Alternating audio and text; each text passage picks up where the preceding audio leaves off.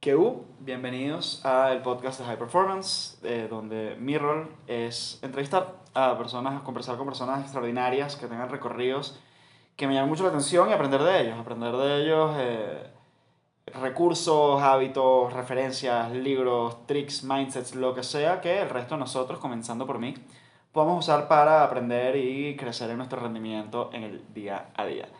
Eh, hoy estoy con Aknaton Matute, Ake, socio fundador de Moore SF, consultora, eh, que Ake es una persona que yo he aprendido mucho personalmente. O sea, una época en la que trabajamos aquí juntos y, y, una de las cosas que a mí me gusta mucho cuando estoy trabajando con alguien que sepa que me lleva experiencia y conocimiento es sacarle conversación y bastante que hemos hecho eso. Ake es psicólogo, originalmente, eh, psicólogo que se ha de alguna manera dedicado a la psicología en un desde una perspectiva de equipos, desde una perspectiva de grupos, una perspectiva colectiva. Y en lo empresarial, psicólogo que ha trabajado con equipos de alto rendimiento en varios contextos y en varios contextos deportivos, que luego fue director de recursos humanos para Banesco, cuando era una empresa de miles de empleados, ahorita estamos hablando de la reducción de 12.000 a 7.000, y que hoy en día se dedica a la consultoría de información desde, desde su consultora, desde cursos, Hemos hablado de pensamiento estratégico, hemos hablado de planificación, hemos hablado de gestión de equipos, de una cantidad de cosas. Y lo que quiero hablar hoy es eso. Vamos a hablar sobre la mente humana y la mente humana en, en, en grupos, en equipos, de qué implica, qué implica alto rendimiento o no, qué implica alto desempeño o no, qué factores, eh, qué cosas has, has identificado que, que, lo llevan realmente. Así que bienvenido. Okay. Gracias, Carlos. Primero por la invitación, segundo por la introducción creo que un poco inmerecida y sobre todo sí eh, demuestra tu, tu, humildad. O sea, porque en estas conversaciones tú también me has enseñado este, varias cosas, así que súper agradecido honrado de estar acá. Gracias. Mira, primero, yo intento, estoy haciendo una amalgas, una, sí, un, un amalgamamiento, una, un crowdsourced definición de lo que significa high performance. Yo tengo sí. una, una definición, pero ¿cómo, ¿cómo describirías o definirías tú el alto desempeño, el alto rendimiento, high performance? A ver, eh, y una de las cosas que quisiera, a propósito de esta pregunta y a lo largo de nuestra conversa, es intentar hacerlo lo más llano posible. ¿no? Okay. Este, incluso plantearlo desde mi propia experiencia y no necesariamente desde una definición formal. Okay. Yo entendería un equipo de alto desempeño como un grupo que de alguna manera tiene un nivel de compromiso entre ellos eh, bastante alto y que logran resultados, resultados este, buenos, este, más que aceptables, de manera sostenida en el tiempo. Okay. O sea, es decir, logras resultados más allá de lo esperable y es un equipo que entre sí está comprometido. Yo definiría así este, el tema del alto desempeño y un equipo de alto desempeño. Me encanta. Me encanta. Yo, la definición funcional con la que trabajo, más hacia el individuo que hacia el equipo, es precisamente resultados por encima del promedio, sostenidos en el tiempo, que se alimenten de y alimenten eh, bienestar y relaciones positivas. Totalmente. O sea, yo, yo soy una de muchas las cosas que hago, el cliente promedio me puede llegar en situación cercana al burnout o mucho estrés o, o de repente matándose algunas relaciones personales por el exceso de trabajo y mi trabajo es, entre otras cosas, enseñarle que puedes lograr más sintiéndote mejor. O sea, oye, de, de eso, oye, 100% de acuerdo y creo que el sintiéndote mejor, que también tiene que ver con un tema de propósito, tiene que ver con un tema de, de conexión este, con lo que crees y con lo que quieres eh, para ti y para las personas que te rodean. Exactamente, para ti y para las personas que te rodean. Que además, para decir acerca es, no solo en los equipos, en el individuo también, pero en los equipos, para decir acerca es fundamental. O sea, yo no, yo no creo que tú puedas desarrollar un alto rendimiento sostenido en el tiempo solo interesado en ti mismo, solo interesado en tu, en tu interés personal o en tu beneficio personal. Creo que no es posible. Yo, ah, bueno, probablemente sí, este, eh, cuando ya lo llevas a un determinado nivel, quizás en, en, en, deportistas este, de alto nivel, lo he visto incluso también en ejecutivos de okay. alto nivel, pero lo haces a costa de ti mismo y de tu familia. O sea, por eso lo que tú mencionabas anteriormente me parece súper relevante. O sea, tú puedes tener personas que de manera sostenida en el tiempo puedan mantenerse a un alto nivel de exigencia, pero también después resquebrajaron sus familias, probablemente a ellos mismos, o sea, no tuvieron la oportunidad de una vida un poco más integralmente sana, por así decirlo. ¿sí? Y es probablemente la diferencia entre los jugadores que tuvieron un alto nivel o ejecutivos que tuvieron un alto nivel, pero cuando colgaron los botines o cuando salieron del mundo corporativo, este, tienen una vida plena fuera de eso. Sí, mi, mi ejemplo clásico, a mí me encanta obviamente la metáfora deportiva, es muy fácil. Y para mí siempre son Tiger Woods por un lado y Lionel Messi por otro. Sí, Tiger Woods es indiscutible en sus resultados. Nadie puede decirle nada a los resultados del tipo, porque el tipo se destruyó la vida familiar, era un carajo Sí. infeliz, desequilibrado, lo que tú quieras. Y tú ves a Lionel Messi con su peo Asperger feliz en la vida, tranquilo, Sí. con una familia Sí. que lo ama, todos sus compañeros de equipo lo han adorado, todos sus entrenadores lo han adorado, y el tipo es el mejor futbolista de la historia. Entonces, claro, los, los resultados extraordinarios se pueden lograr de muchas maneras distintas. totalmente. Y yo no, personalmente no creo que, que valga la pena empeñarte tu salud, tu bienestar, tus relaciones, todo lo demás de tu vida por un resultado profesional. Sí, y, y ta- claro, también aquí hay un tema, es que hay muchos caminos para lograr un resultado destacado. O sea, lo que lo hace diferente en el planteamiento y en lo que tú trabajas es que cuando es sostenido en el tiempo, si no lo haces bien, es como hacer un, un levantamiento de un peso este, excepcional. Probablemente lo puedes hacer una o dos veces, pero si no lo haces con la técnica adecuada, si no lo haces con la preparación adecuada, escribe lo que vas a tener un mínimo, una hernia o cualquier cosa. Y es lo que le ha pasado a muchísima gente dentro del mundo corporativo e incluso dentro del mundo de los deportes. Claro. Con- sí, o sea, empeñar tu bienestar por Sí, estar con mala forma. Sí, y ojo, y esto se puede poner, eh, no, no sé si tú estabas claro cuando, cuando me invitaste, que, que aquí también hay un tema hasta, hasta filosófico o, o darle mucha profundidad, pero tú cuando mencionas el tema de Messi, en estos días estaba hablando con un cliente y hablábamos del, del peso que significa ser hijo de alguien que ha tenido un alto desempeño sistemático. O sea, si tú estás iniciándote en el fútbol y tú, por ejemplo, eres el hijo de Messi, tienes, tienes un peso enorme. Este, coño, creo que no sé si, si Wood tiene, tiene hijos o no, pero pana, puedes no ser buen golfista, pero si no te echas tanto palo o no tienes tanto, tanto escándalo, probablemente vas a estar bien en la vida, ¿no? Este, el peso que también tiene alrededor En estos días salió el video del, del chamito de Messi jugando y vaina. Juega increíble ya. Pero claro, o sea, ¿qué, qué, qué puedes hacer para compararte con Lionel Ah, Messi? ¿sabes? así es, así es, así es. Eh, Y, y ahí, de nuevo, probablemente no seas tan bueno, o quizás sí, mejor que tu papá. Pero lo que sí te puede asegurar para el resto de los mortales es que si uno tiene una vida integral, medianamente buena, pana, estás teniendo un tremendo performance en tu vida. Porque eso ni siquiera es la norma. O sea, hacer una vida integralmente buena, ya hoy en día es estar bateando por encima de 300. ¿Sabes qué estaba pensando? No sé si viste el- la serie esta de Netflix de, de los Blue Zones, la Live to 100.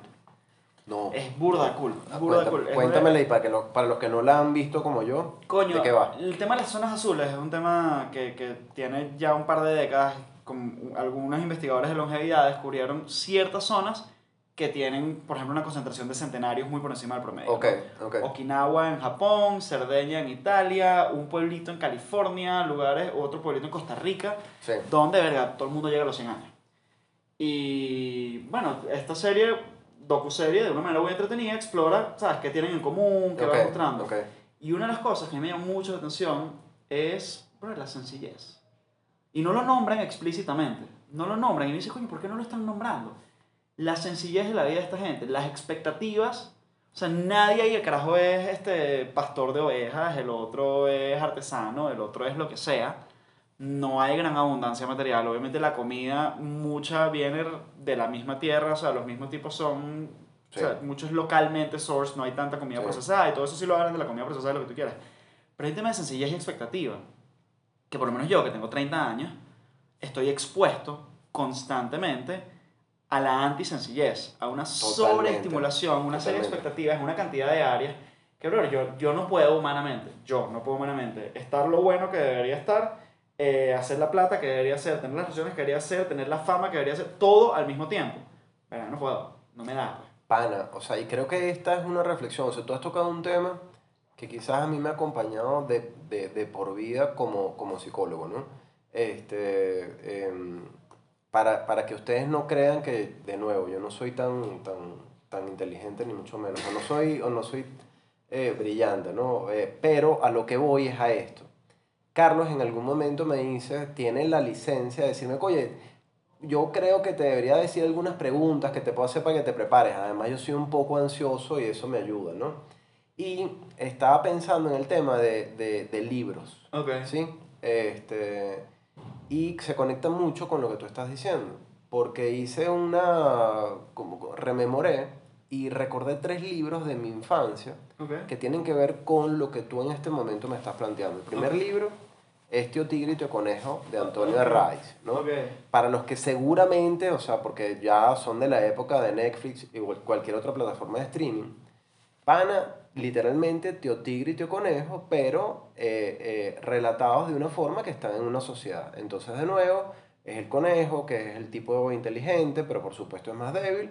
Y por supuesto está Tío Tigre, que es mucho más fuerte, pero es vivo, es avaricioso o lo que sea. Y el resto, por supuesto, todos los animalitos que conforman la sociedad. Si tú eres un niño de 7 años y lees eso, aunque tú piensas que estás viendo animales o que estás leyendo sobre animales, en realidad estás leyendo sobre el funcionamiento de la sociedad.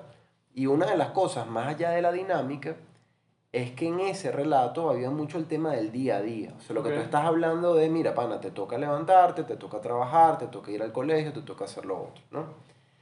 Eh, otro libro, ya después les comentaré quizás más adelante otros, ¿no?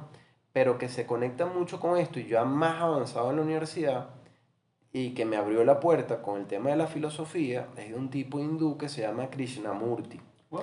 Que Krishnamurti lo que te plantea es un pensador hindú que el tipo se dedicó a recorrer el mundo, se sentaba en un sitio, después de todos sus estudios, a debatir. O sea, la gente le preguntaba algo y el tipo le decía lo que medianamente él podía pensar. Bueno, pana, yo creo de eso, tal vaina, ¿no? Y él hacía mucho énfasis en algo que hemos escuchado con bastante frecuencia, el tema del aquí y el ahora.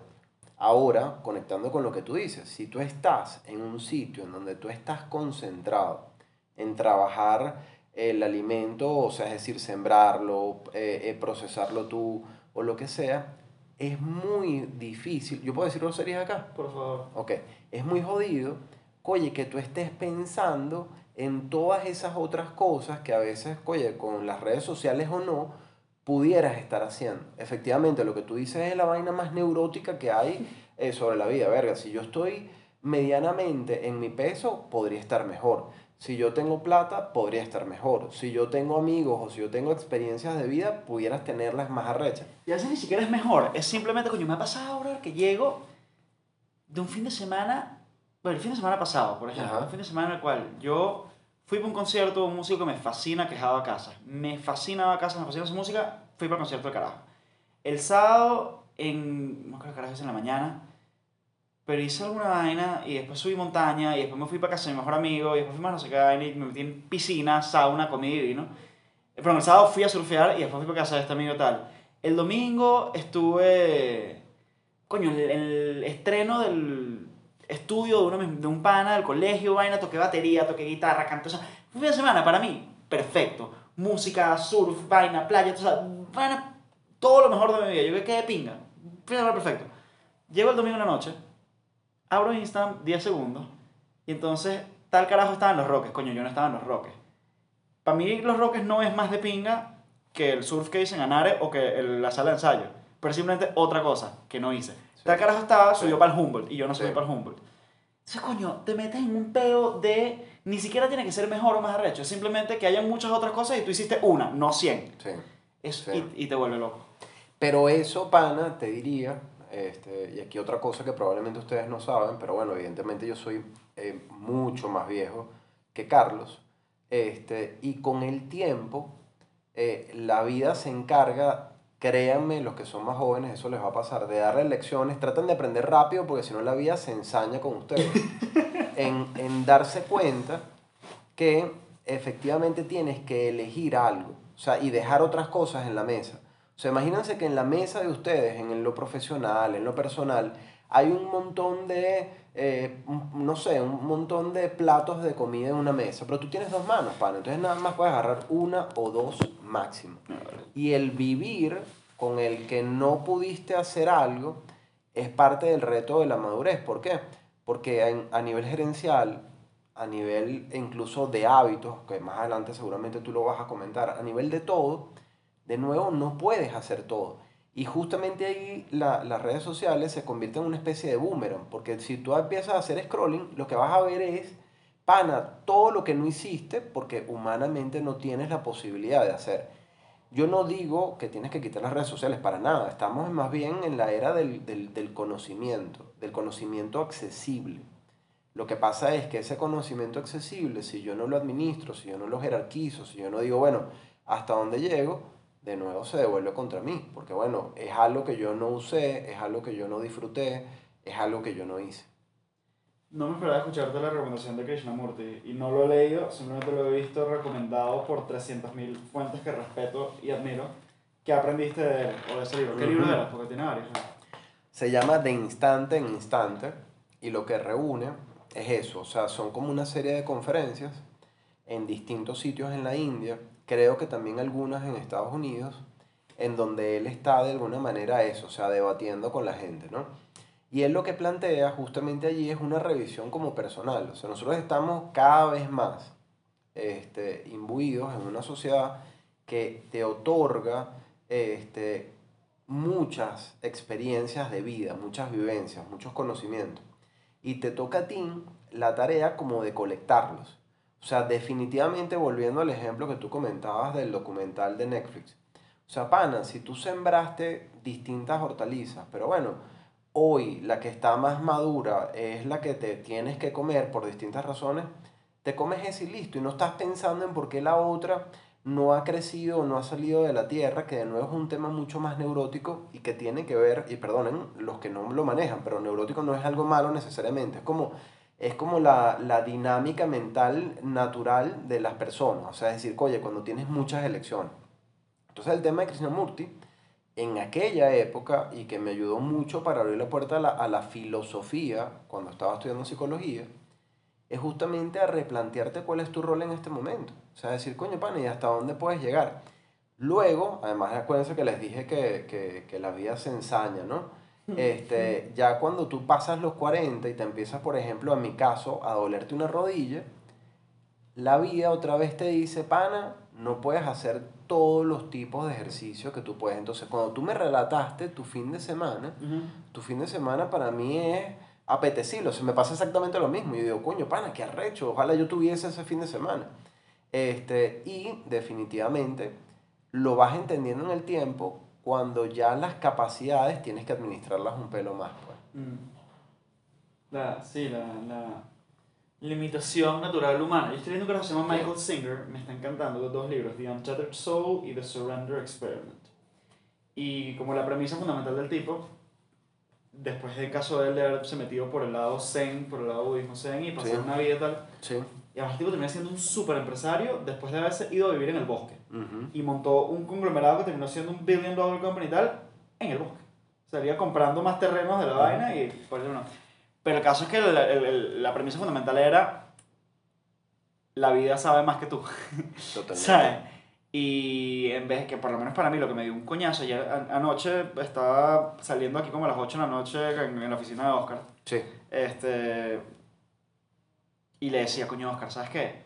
Después de 30 años de darme coñazos contra lo que sea que me pasara, yo tenía que resistirme porque yo tengo que tener control sobre lo que pasa y yo tengo que, las verdad tiene que ser como yo quiero que sean y vaina tal. Y de todo mi ecosistema, sabiendo esto y diciéndome de maneras más o menos sutiles y más o menos amorosas, bro, necesito soltar un poco la necesidad de control y yo no pudiendo entenderlo, mi gran experimento del año 2023 es ese, entender que, bro, la vida sabe más que yo, cabrón. Así Dios, la inteligencia universal, lo que sea, con el ADN, la fuerza de la evolución, lo que sea, sabe más que yo. Déjame no caerme a coñazo contra mis circunstancias, déjame ver qué pasa si yo digo, ok, de pinga, esto es lo que hay, ok, vamos a responder a esto. Y esto es lo otro que hay, ok, vamos a responder a esto. En ese momento, en este, como, o sea, como dice Víctor Frankl, ¿sabes? El sentido de la Sí, vida Sí. te lo pregunta la vida a ti en este momento. Y, y eso significa también no estar pensando en todas las 50 millones de cosas que podrían ser o que no son o que sa- ¿sabes? Sino. Mira, y cuando tú dices eso, justamente cuando tú dices que, bueno, la vida sabe más que tú, al final, y perdonen, no es que están ahora escuchando un podcast de, de, de filosofía o religión o cualquier vaina metafísica, aunque pareciera que sí, es que efectivamente se trata de ti mismo. O sea, es decir, cuando tú aceptas, oye, que tú estás surfeando o estás navegando una ola y que vas a intentar sacar lo mejor de ti. Este, y eso ustedes se van a topar en distintos momentos de su vida empresarial, de su vida personal y de nuevo, en la medida que lo aprendan más rápido, o sea, bueno, les tocará aprender en el tiempo que les tocará aprender, pero definitivamente este, es algo que uno le saca muchísimo, pero muchísimo provecho.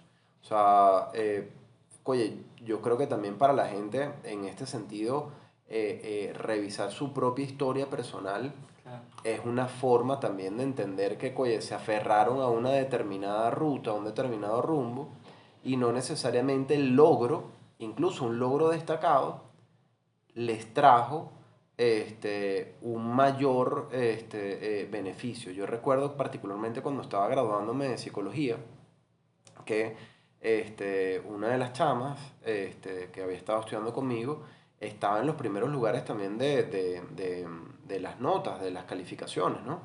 Este, y psicología en la Universidad Católica particularmente, o por lo menos en aquella época, bueno, había mucha exigencia en el tema académico, mucho reto, lo que sea, ¿no? Y entonces ella bailando me, me confiesa, me dice que eh, el tema de graduarse era simplemente para después decir que se graduó y guindar el título, porque a ella le tocaba más bien abrir eh, eh, un camino para la, la, maternidad, de acuerdo a su religión, era lo, lo, lo, esperable y era lo que ella quería hacer. Ana, definitivamente em, el hacerlo bien para ella era simplemente marcar un hito con un comienzo y un final, y punto. Tú hubieses dicho, pana, bueno, pero si no era tan importante, ¿por qué no estudiar? Bueno, no, ella se fajó a, decir que en una etapa de su vida fue la mejor haciendo eso. Y simplemente para desecharlo. Ahora, con los años... Los carajitos de esa chama, ¿cuánto habrán escuchado? ¿Cuánto habrán escuchado que ella fue el mejor promedio? De sí, y, y, y, que probablemente ella le va a decir, mira, ¿sabes qué? Sí, lo fui y ya no significa nada porque ahora más importante es que soy mamá o lo que sea. Y eso es otra cosa también relevante que va asociado con el tema del el desempeño cuando tú tienes un desempeño sostenido, bueno en algo, pana, es muy jodido, es prácticamente imposible que no le adhieras o que no desarrolles un ego en torno a eso. Mm. Y tú puedes, y todos los que nos están escuchando lo saben, coño, está el caso más sonado también de documentales y tal, de Jordan. O sea, por ejemplo, Jordan es un tipo, Michael Jordan, quien es, creo que la minúscula audiencia que no los pueda conocer, o sea, un basquetbolista eh, referencia este, en la NBA.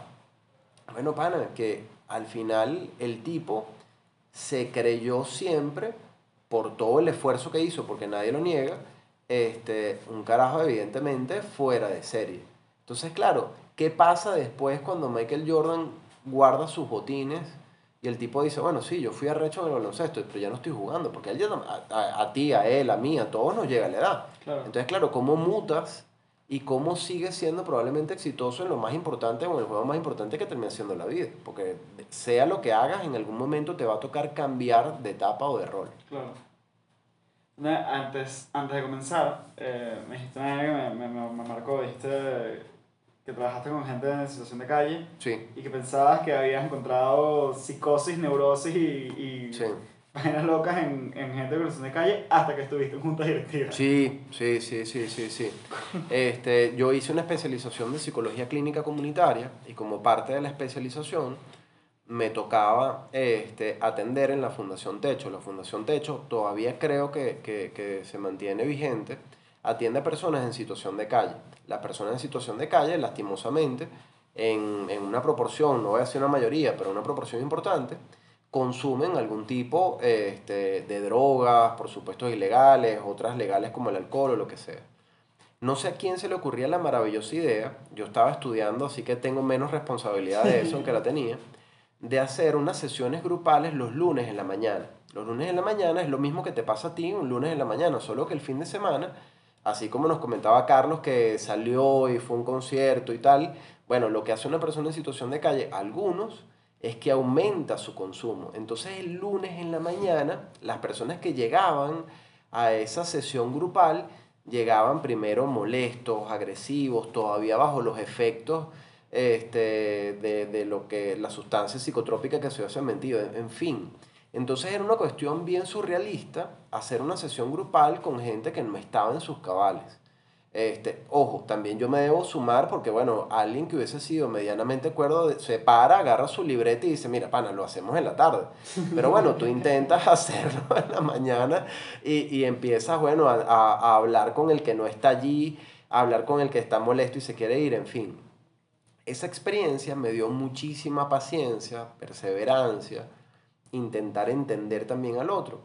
Cuando la vida me lleva al mundo corporativo, yo digo, coño, estar en una sesión de comité ejecutivo se parece y incluso excede mucho esto porque hay otro elemento que hace que la gente sea muy nociva y es el tema del miedo y el tema de eh, el, deseo de poder.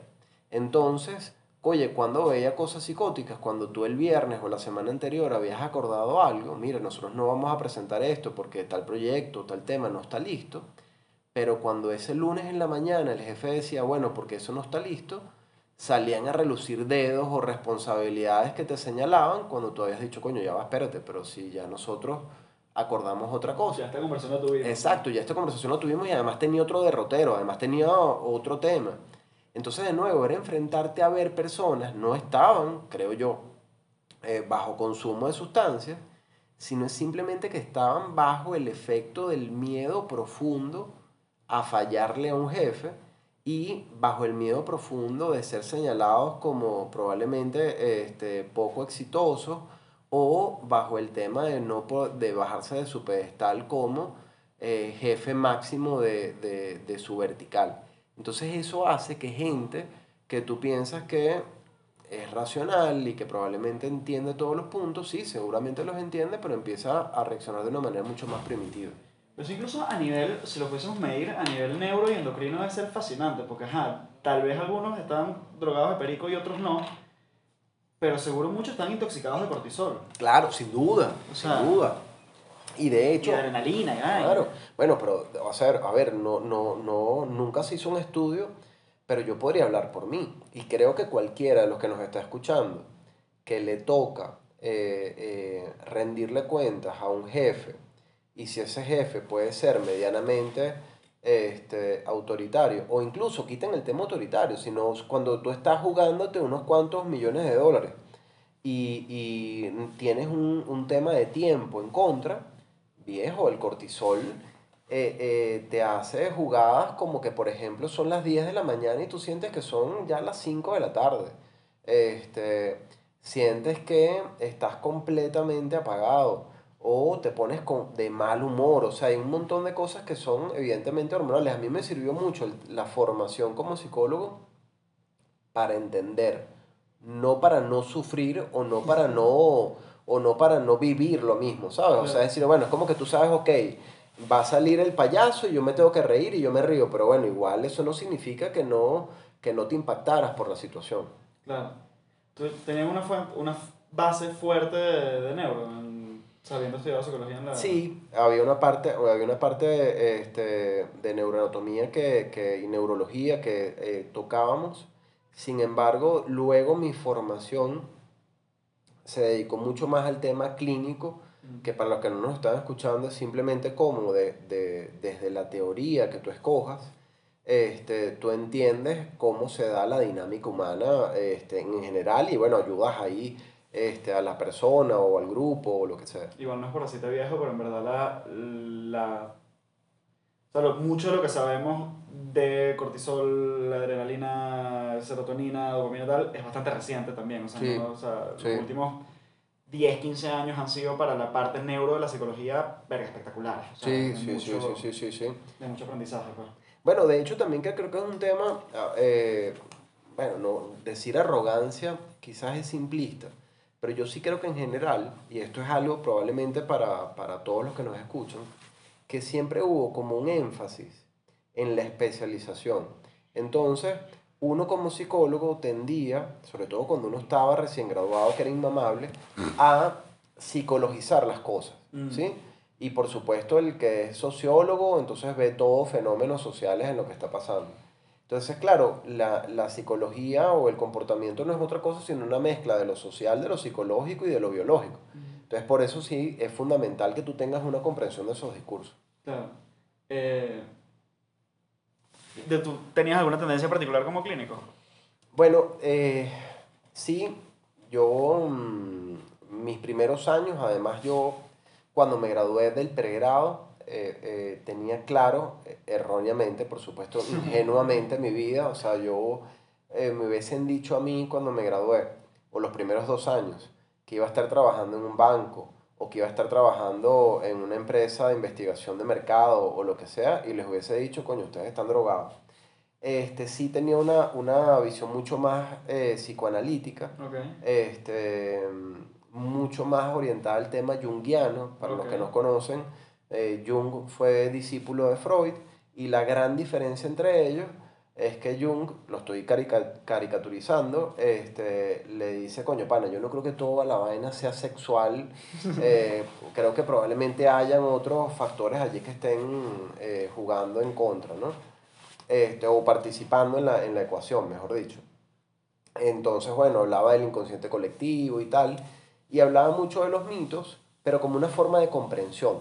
Entonces eso se conectaba de nuevo mucho con lo que yo les decía, este carajito que se leyó a los 7 años, probablemente o menos, Tío Tigre y Tío Conejo, que después, a los 12 años, y aquí era el otro libro que, que recordaba, y ahora sí te lo puedo comentar, que es Las Mil y Una Noches. Seguramente alguno de ustedes me dice, sí, claro, yo he escuchado Las Mil y Una Noches. No, pana, ustedes no han leído Las Mil y Una Noches.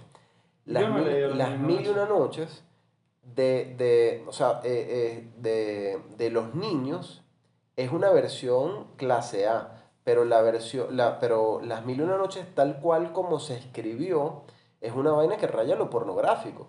O sea, porque, eh, o sea, el libro, que además yo erróneamente, no sé, bueno, o sea, yo, yo llegué a ver en una casa, eso era un libro, un libraco grandísimo, y yo dije, coño, la señora estoy seguro que probablemente no sabía lo que estaba haciendo.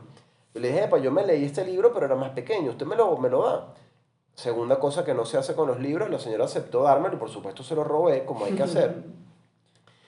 Chamo, y era un libro que hablaba, bueno, temas explícitos de, de, sexualidad, ¿no? Entonces a lo que voy, de, a lo que va el cuento, es, pana, todo está enmarcado en una historia.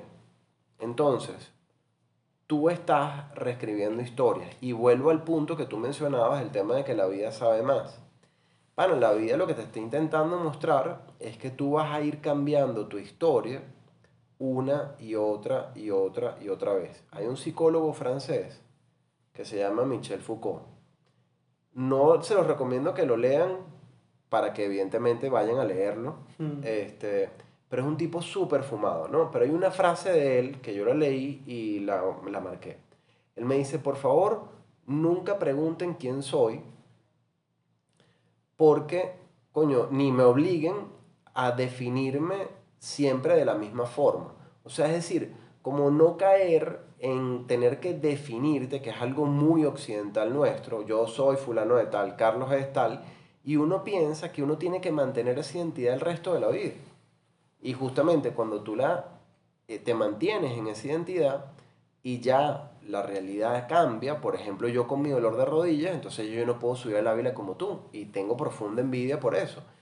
Eso marcó una parte de mi vida, entonces ahora ¿qué hago? Bueno, me frustro, o sea, si yo no logro cambiar mi definición y ver qué otras cosas hacer para seguir haciendo ejercicio, evidentemente me voy a frustrar.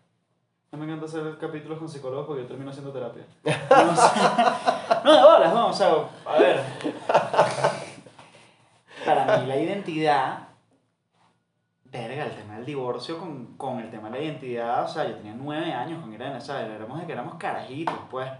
Mi identidad era el carajo que tiene nueve años, claro, que se casó chamo y que iba casado para siempre. Claro. O sea, para siempre. Claro.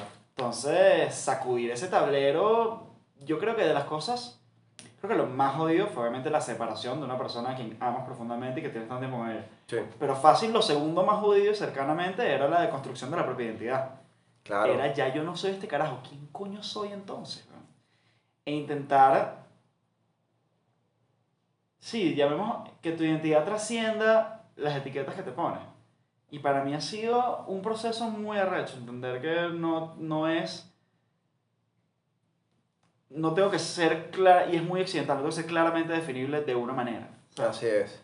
Claro, tu, tu, tu inclinación junguiana la debí haber intuido por tu acercamiento al oriental y por tu interés por los mitos. Pues para mí lo Sí. más impresionante de Jung, yo no sé cuánto tiempo habrá pasado ese carajo leyendo en su vida, pues, pero es una vaina incalculable Incalculable. para haber recopilado tantos mitos fundacionales de tantos lugares y crear los patrones, pues, o sea, lo que luego fueron Sí. los arquetipos, ya, para Sí. entender. ¿Por qué, por ejemplo, porque esto no, lo- no, no es insight mío, esto lo aprendí de Jordan Peterson, pero porque Harry Potter fue tan brutalmente exitoso? Bueno, son muchos motivos, pero uno de ellos es que la subestructura arquetipal es sólida. Sí. O sea, el mito de Harry Potter es un mito que va a lo core de lo humano, pues a, a vida, muerte, amor, eh, al viaje del héroe perfectamente definido, a- al, al crecimiento y al coming of age, o sea, es, es muy arrecho y, y poder entender eso y enmarcarlo, sí, en... en- en- Claro, pero ahí pasa algo, fíjate, porque has hecho, coño, varias cosas súper buenas y poderosas, ¿no? Pero en el caso de la película, y cuando uno confunde la, la película con la realidad, y porque a uno le gusta ver una película, porque tú en 90 minutos ves algo que comienza y es algo que termina. La vida de uno, uno no sabe, bueno, por supuesto sabes cuándo, cuándo comienzas, aunque estás muy pequeño para recordarlo, evidentemente, pero mientras uno ya está en una vida adulta, uno está todo el tiempo aparentemente comenzando o no comenzando, o a veces eso, o sea, cambiando y sobre todo con mucho miedo porque uno está cambiando. Entonces, a diferencia de una película que uno más fácilmente va entendiendo la trama y cómo entra un actor secundario, y hay algunos que son tan buenos que ya, coño, ven cuando entra el actor, ay, este es el tipo que va a matar al otro, y uno dice, coño, bueno, cállate que vas a hacer un spoiler. Bueno, en la vida no es tan fácil, ¿no?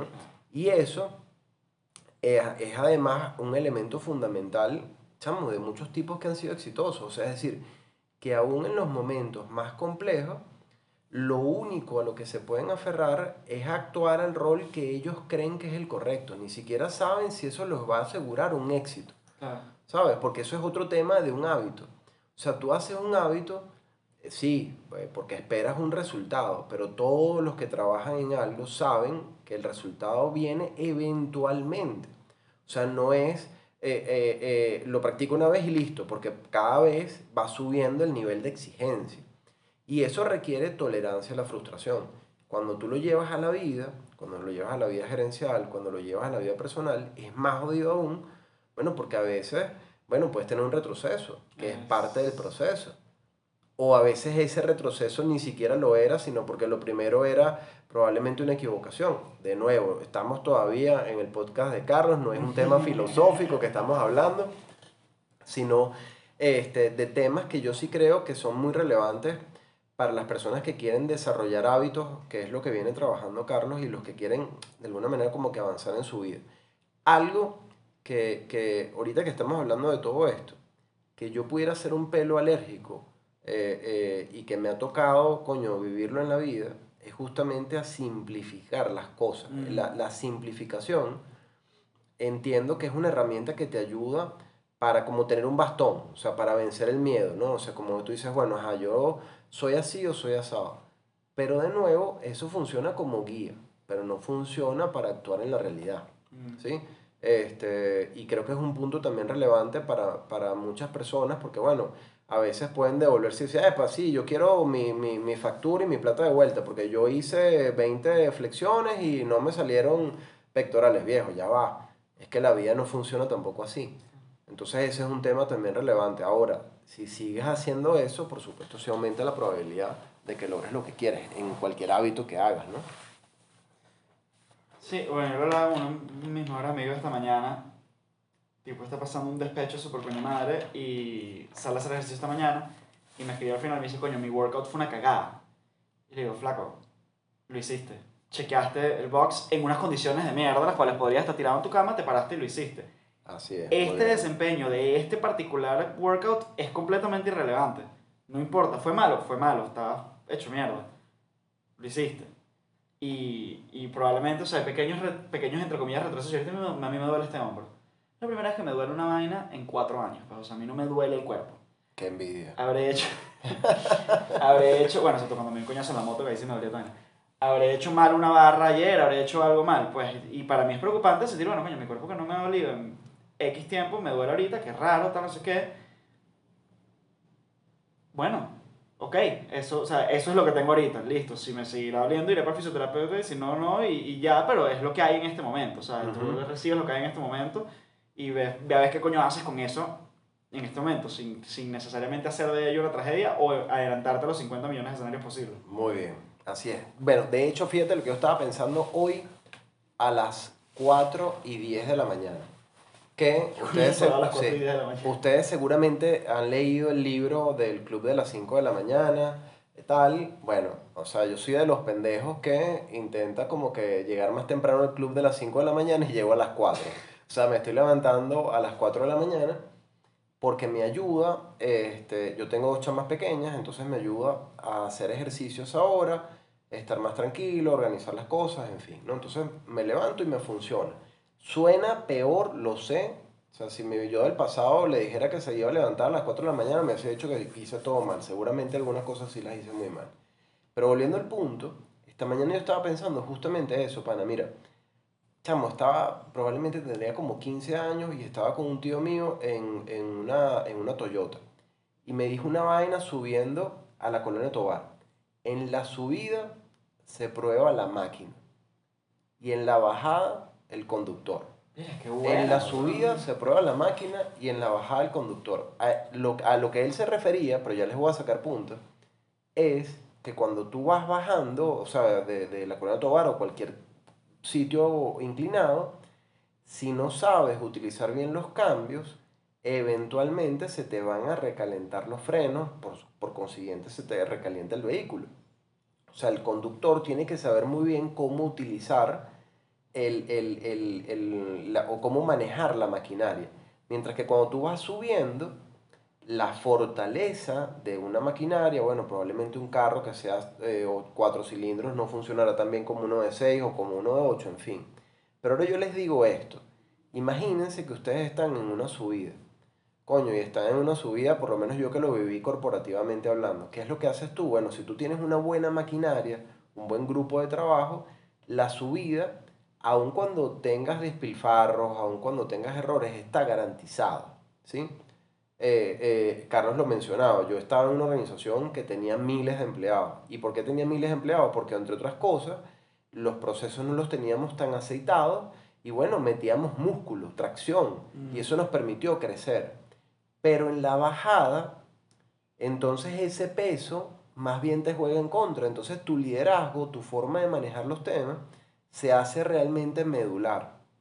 Ahora no lo vean solo en grupo, véanlo en persona. Carlos acaba de decir que le duele el hombro y seguramente es una pendejada a diferencia de lo mío que sí puede ser un pelo más crónico. Cuando tú empiezas en la bajada de tu vida o tienes una bajada puntual como tu pana, coño, de nuevo que se hace relevante el piloto, lo que tienes en la cabeza, o sea, cómo vas manejando la bajada. Entonces, marico, por favor, esto ya creo que pronto se termina, así que no van a seguir escuchando todas las pistoladas que yo pienso a las 4 de la mañana, pero definitivamente son cosas que de alguna manera te dan un cierto sentido para seguir en la ruta, pues, por decirlo de alguna forma. No, me encanta eso, lo, lo voy a poner en, no sé, en mi, en mi nevera, algo, la subida Tú, tú buscas mañana mis grupos de WhatsApp y vas a encontrar esa frase escrita en 15 grupos de WhatsApp distintos. pues. Yo, yo lo publiqué hoy yo lo que espero es verlo en, en, en, ¿cómo se llama? En la parte de atrás de alguna camionetica. Exacto. En honor a mi padre, en la. Mira, cuéntame siete puestos en ocho años o ocho puestos en siete años, ¿cómo es la vaina? Sí, pana. Este, siete, pues, siete puestos en ocho años Ok. en la organización. Sí. Una, una, un recorrido meteórico. Creo que, que reflejó un momento de- del país, un momento de la organización. Este, reflejó, claro, como no, el, eh, todas las bolas que le eché, pero también, evidentemente, eh, una serie de condiciones eh, que me favorecieron. O sea, es decir, para, para empezar con lo que sí podía controlar, era poder echarle bolas a todo. O sea, es decir, Si, tú me, si ustedes le dijeran, mira, tú tienes que manejar el día de mañana un comedor en donde diariamente este, hay 2.000 comensales y tu apartamento tiene cuatro hornillas eléctricas y tú haces mercado en tu casa, tú probablemente si eres una persona racional hubieses dicho, no, no, yo paso, yo no manejo eso. Como yo no suelo pensar mucho, sino que me asumo los retos y bueno, después veo cómo los, los ajusto y cómo me voy adaptando. El llanero es el tamaño. Exacto. que se le pone.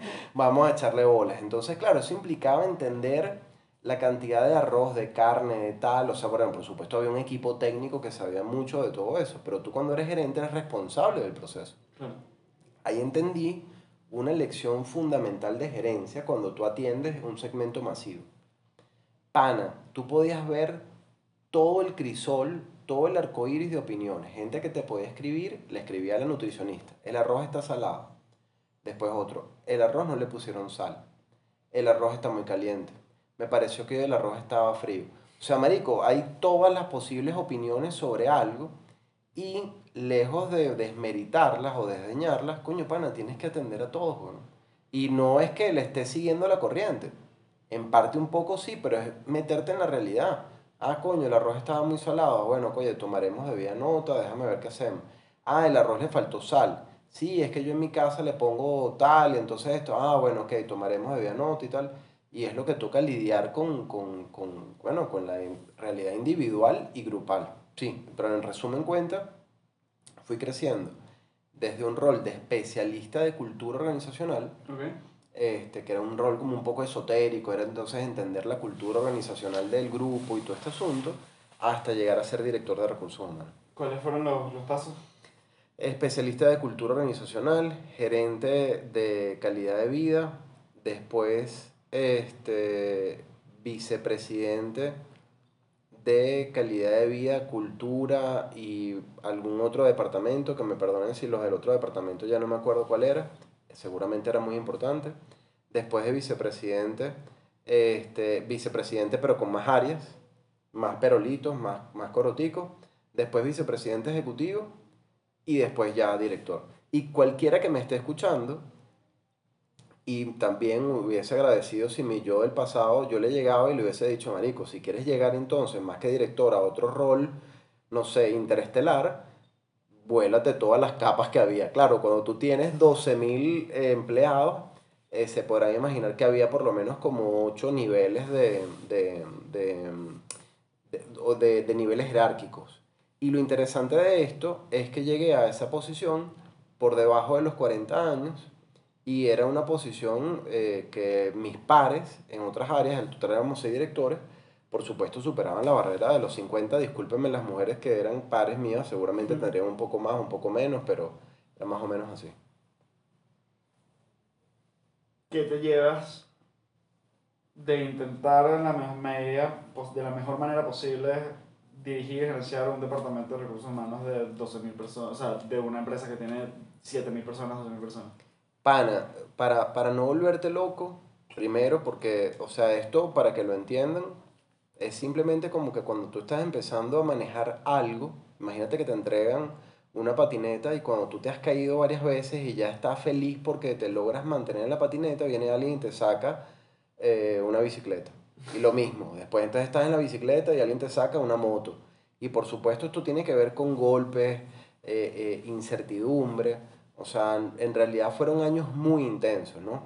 Eh, me llevo, conforme iba creciendo, el poder establecer confianza con la gente y jugar a fuego con, con que el resultado del equipo yo lo respaldara. O sea, como que construir esa confianza de que si se lograba un resultado, este, eh, eh, por supuesto era mío, pues tenía mi aval, o sea, yo los apoyaba y si no lo lográbamos, igualmente era mío.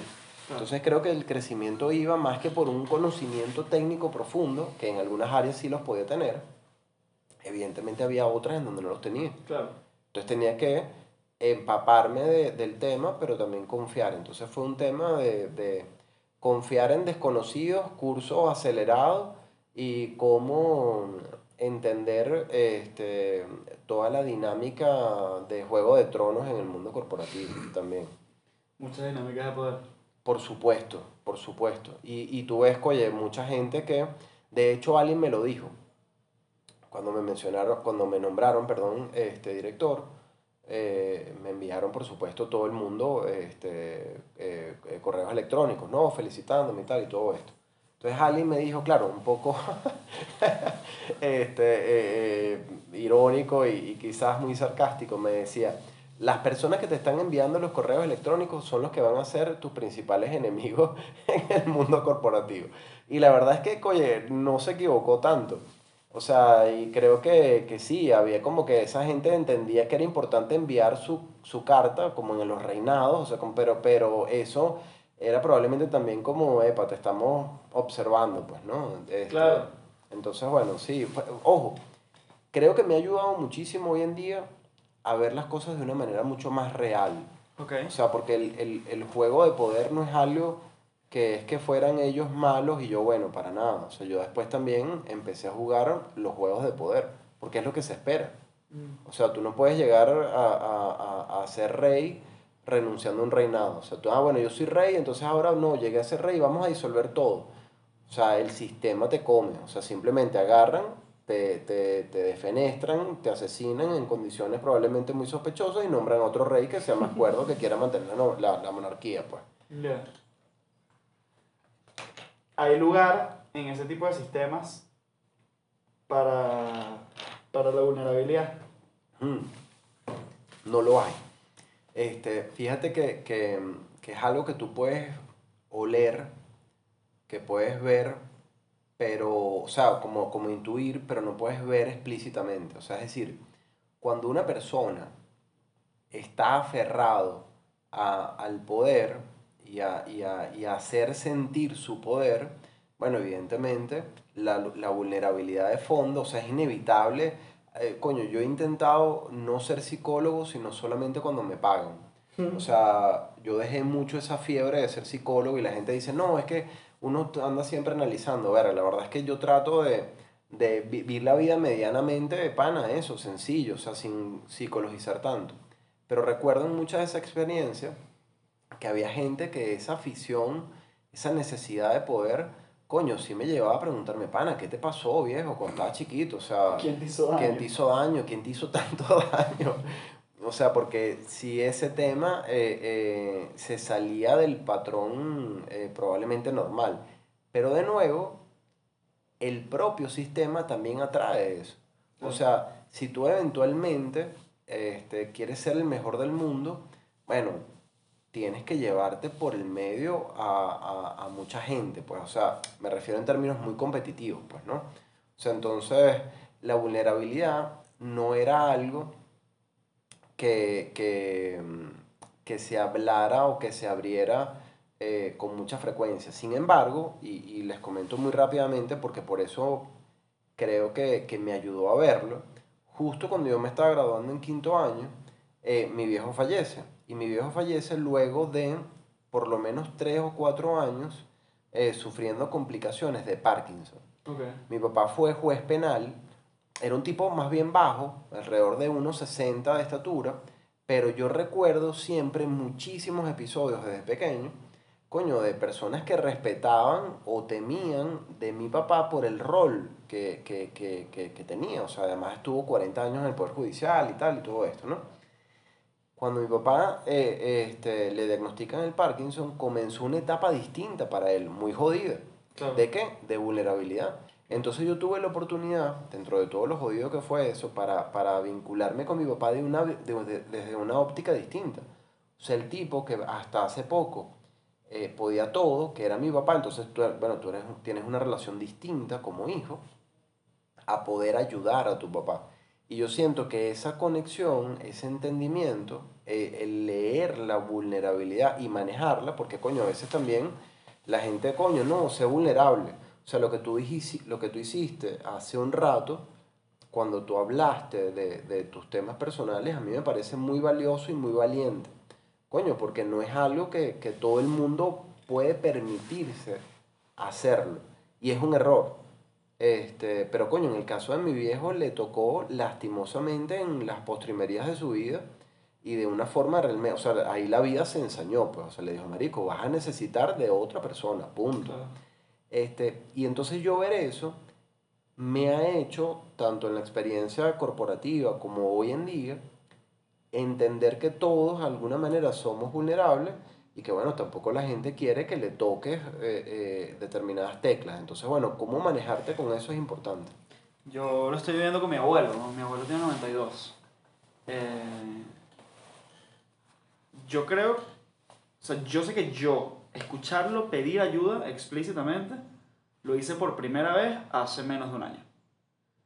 Y para mí es bastante probable que por esas fechas haya sido la primera vez que haya pedido explícitamente ayuda en su vida. Qué arrecho. Es bastante probable. Tal vez me equivoco y de repente voy a casa de mi abuela y le pregunto a mis tíos, a mi abuela y me dicen, no, le estás equivocadísimo. Pero por lo que yo conozco a mi abuelo, que fue un carajo abogado, pues muy prominente, muy importante, tuvo su bufete, tal, no sé qué, o sea, el tipo el consultor jurídico de Sidor, de este, todo el complejo siderúrgico allá abajo, y, vaina, y con bancos aquí, lo que sea. Mi abuelo era un carajo imponente, pues, y, y brillantísimo.